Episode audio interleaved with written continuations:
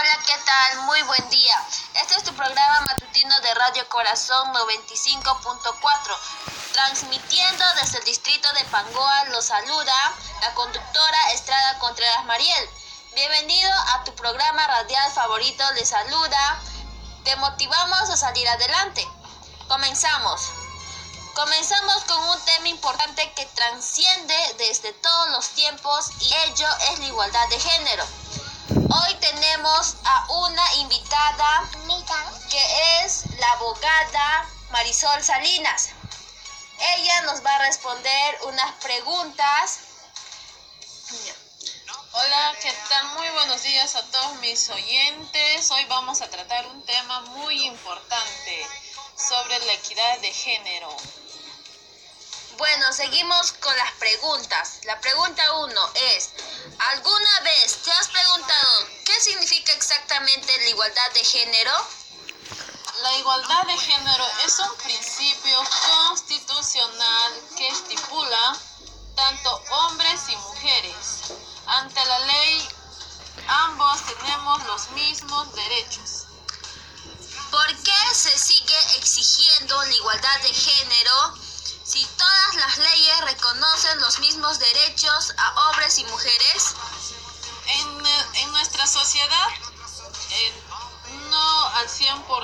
100% reconocen las leyes, ya que en algunas empresas solamente prefieren el 80% hombres, pero si hablamos de equidad de género, debería de ser 50% mujeres y otros 50 de hombres.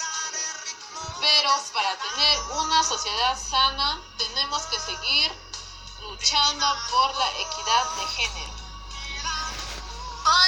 Que cuando acabes de escuchar este programa radial tengas bien claras todas las respuestas.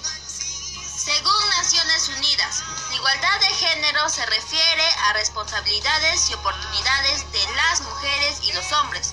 Por tanto, el sexo con el que hayamos nacidos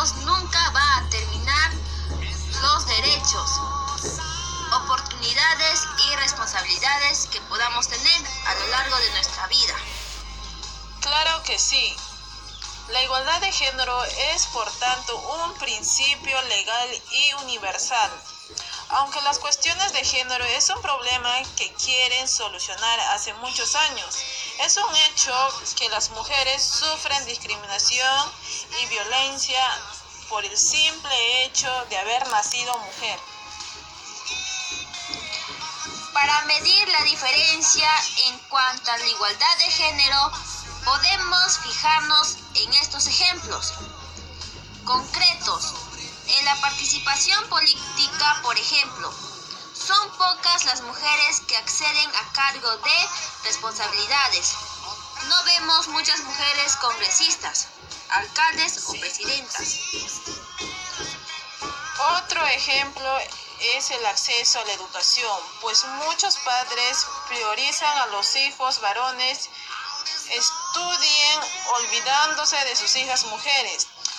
Por esto encontramos mayor cantidad de mujeres sin estudio en comparación a los hombres.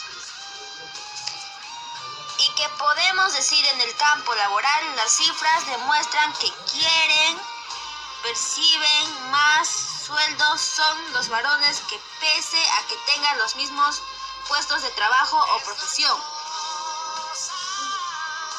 por último, la violencia de género es lo que más afecta a la población. En la mayoría de, de los países, las cifras que nos proporcionan las Naciones Unidas hablan que el 35% de mujeres en todo el mundo han sufrido violencia física y sexual por parte de sus parejas. Conseguir que exista igualdad de género no es una tarea imposible pero requiere de tu oposición y de toda la ciudadanía, sean quien sea, pueden sumarte para que millones de mujeres y niñas en el mundo dejen de ser invisibles. Bueno, terminamos con todo esto. Y recuerden, ante cualquier acoso, ya sea sexual o psicológico, llamen al 105. Extrañando estar con